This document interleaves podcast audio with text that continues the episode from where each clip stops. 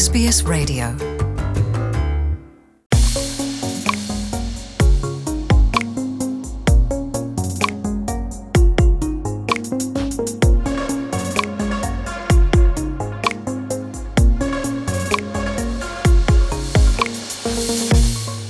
ค่ะในช่วงฤดูหนาวนะคะ จากเดือนพฤษภาคมถึงสิงหาคมนั้นก็เป็นช่วงที่เราได้รับแสงแดดน้อยที่สุด และเวลาออกแดดเราก็ยังใส่เสื้อผ้าหนาหลายชั้น เพราะความหนาวเย็นของอากาศด้วยนะคะ ดังนั้นเราอาจได้รับแสงแดดไม่เพียงพอต่อความต้องการของร่างกายที่จะใช้สร้างวิตามินดีค่ะเว็บไซต์ Sun Smart ของออสเตรเลียได้แจ้งเตือนถึงภาวะการขาดวิตามินดี โดยเฉพาะต่อกลุ่มคนที่ถือว่าเป็นกลุ่มเสี่ยงและแนะนำ ถึงการสร้างความสมดุลในการรับแสงแดดที่เพียงพอ และไม่มากจนก่อให้เกิดความเสี่ยงต่อมะเร็งผิวหนังด้วยนะคะ คุณอธิษฐานพรหมสิริแสงทีมงาน SBS ไทยนำข้อมูลในเรื่องนี้มาคุยกันค่ะ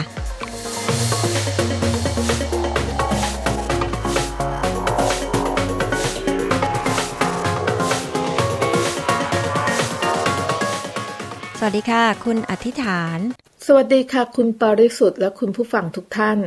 ข้อมูลเกี่ยวกับเรื่องการรับแสงแดดเพื่อให้ได้ปริมาณวิตามินดีที่เพียงพอนั้นมาจากแหล่งข้อมูลก็คือเว็บไซต์ SunSmart ใช่ไหมคะ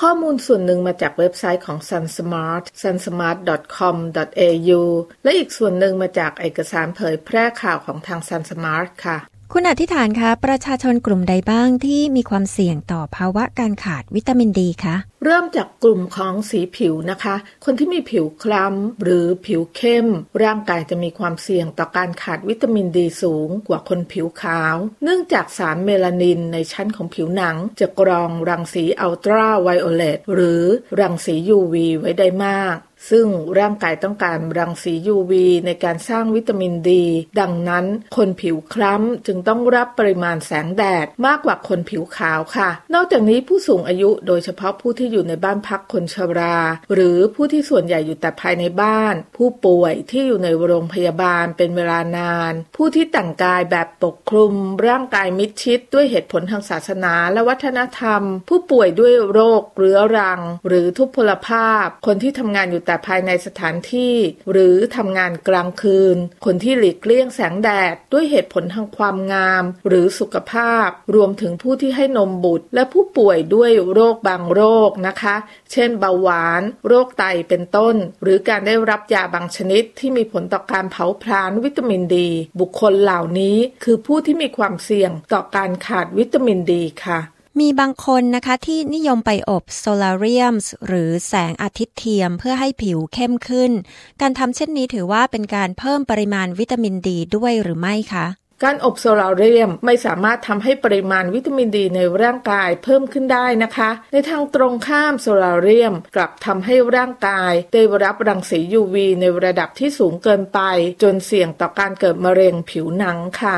แล้ววิตามินดีที่เราได้รับจากอาหารล่ะคะ ช่วยเสริมสร้างวิตามินดีในร่างกายได้มากน้อยแค่ไหนคะ วิตามินดีเป็นวิตามินที่มีอยู่ในอาหารน้อยมาก ไม่พอเพียงต่อความต้องการของร่างกาย อาหารที่มีวิตามินดีอยู่ก็พวกน้ำมันตับปลา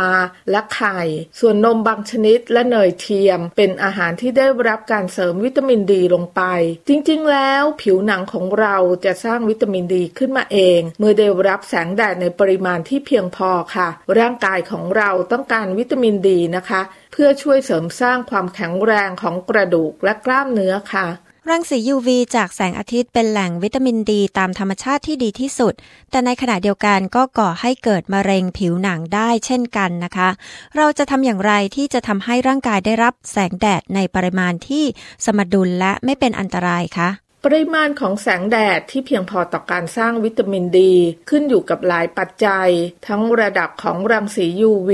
ชนิดของผิวหนัง และการใช้ชีวิตประจำวัน ระดับของรังสี UV ในเขตต่างๆ ของออสเตรเลีย ตลอดช่วงปีจะแตกต่างกันไปนะคะ ดังนั้นการจะตากแดดนานแค่ไหนขึ้นกับสถานที่ ฤดูกาลและช่วงเวลาในแต่ละวันค่ะ ช่วงฤดูร้อน ทางตอนใต้ของออสเตรเลีย เช่นซิดนีย์ เมลเบิร์น แคนเบราอดิเลดโฮบาร์ตและเพิร์ธนะคะ และตลอดปีในทางตอนเหนือ แถบเมืองบริสเบนและดาร์วิน ผู้ที่มีผิวขาวถึงผิวสองสี ต้องออกแดดประมาณ 2-3 นาที ในช่วงเช้าและบ่ายให้ได้เกือบทุกวัน โดยให้ส่วนหน้า แขนและมือ โดนแสงแดดให้มากที่สุด แต่ระวังอย่าออกแดดในช่วงกลางวัน ที่มีปริมาณรังสี UV มากเกินไปนะคะ ส่วนในฤดูหนาวระหว่างเดือนพฤษภาคมถึงสิงหาคม พื้นที่ทางตอนใต้ของออสเตรเลีย จะมีระดับของรังสี UV ต่ำกว่า 3 ตลอดทั้งวัน ผู้ที่มีผิวขาวถึงผิวสองสี ควรได้รับแสงแดดในช่วงกลางวัน ราว2ถึง3ชั่วโมงต่อสัปดาห์ ส่วนผู้ที่มีผิวคล้ำต้องออกแดดมากขึ้น ราว3ถึง6เท่าของผู้ที่มีผิวขาว การออกกำลังกายก็เป็นส่วนหนึ่งที่ช่วยกระตุ้นให้ร่างกายสร้างวิตามินดีค่ะคุณอธิษฐานคะมีหลายคนทีเดียวนะคะ ที่ทาครีมกันแดด หรือใช้แป้งที่มีครีมกันแดดผสมอยู่ในตัวเป็นประจำ ทุกครั้งที่ออกแดด ไม่ว่าจะเป็นฤดูไหนก็ตาม อันนี้จะส่งผลต่อการสร้างวิตามินดีของร่างกายไหมคะ ถึงแม้ว่าครีมกันแดดจะช่วยป้องกันแสงแดด และรังสี UV แต่ก็มีผลน้อยมากต่อระดับของการสร้างวิตามินดีในร่างกาย ทั้งนี้อาจจะเป็นเพราะผู้ที่ใช้ครีมกันแดดส่วนใหญ่ จะเป็นผู้ที่ใช้เวลาอยู่ภายนอกกับแสงแดด นานกว่าคนทั่วไปค่ะ ทาง SunSmart มีคำแนะนำว่า เราต้องป้องกันตนเองจากแสงแดด เมื่อระดับของรังสี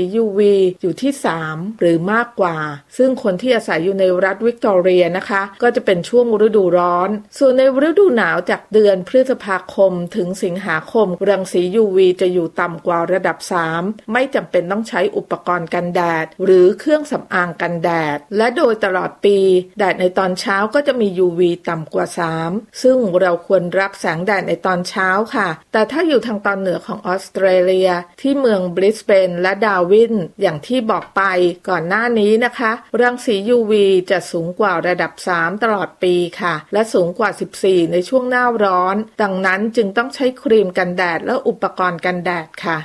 หากร่างกายได้รับวิตามินดีในปริมาณไม่เพียงพอเนี่ยจะทำให้เกิดผลเสียอย่างไรบ้างคะ การขาดวิตามินดีอาจส่งผลต่อสภาพกล้ามเนื้อและกระดูก วารสารทางการแพทย์ของออสเตรเลีย ตีพิมพ์งานศึกษาวิจัยเมื่อไม่นานมานี้ ซึ่งพบว่า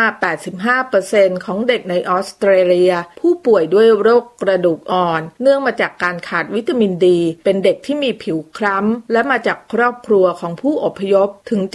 75%โดยครึ่งหนึ่งเป็นชาวซูดานิสอย่างไรก็ตามบางคนอาจคิดว่า นานๆมีโอกาสตากแดดที เลยจะอยู่กับแสงแดดให้นานหน่อย อันนั้นไม่เกิดประโยชน์ และอาจเป็นโทษนะคะ การสัมผัสแสงแดดระยะสั้น เช่น การเดินจากที่ทำงานไปซื้ออาหารกลางวัน นับว่าเพียงพอค่ะ แต่ปริมาณวิตามินดีที่จะได้รับขึ้นอยู่กับปริมาณของผิวที่สัมผัสกับแสงอาทิตย์ด้วยนะคะ เราสามารถตรวจสอบปริมาณวิตามินดีในร่างกายของเราได้อย่างไรคะ ศาสตราจารย์ปีเตอร์เอเปริงผู้อำนวยการทางการแพทย์ ด้านโรคกระดูกพรุน แห่งออสเตรเลีย และหัวหน้าส่วนการศึกษาด้านต่อมไร้ท่อ จากมหาวิทยาลัยเมลเบิร์น โรงพยาบาลเวสเทิร์น กล่าวว่า ผู้ที่อยู่ในกลุ่มเสี่ยง และผู้ที่สนใจอยากรู้เกี่ยวกับระดับวิตามินดีในร่างกาย ควรปรึกษาแพทย์ ซึ่งระดับวิตามินดีสามารถตรวจสอบได้ด้วยการตรวจเลือดค่ะ และแพทย์จะให้คำแนะนำว่า เราควรทานวิตามินดีเสริม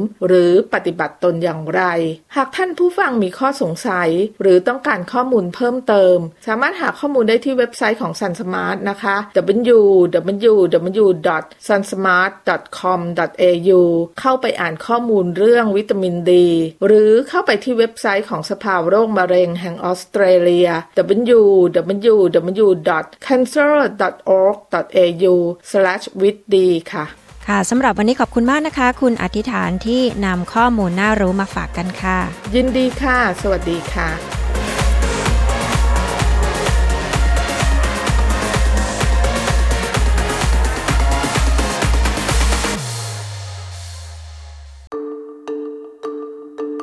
Want to hear more stories like this? Subscribe to our regular podcasts on iTunes.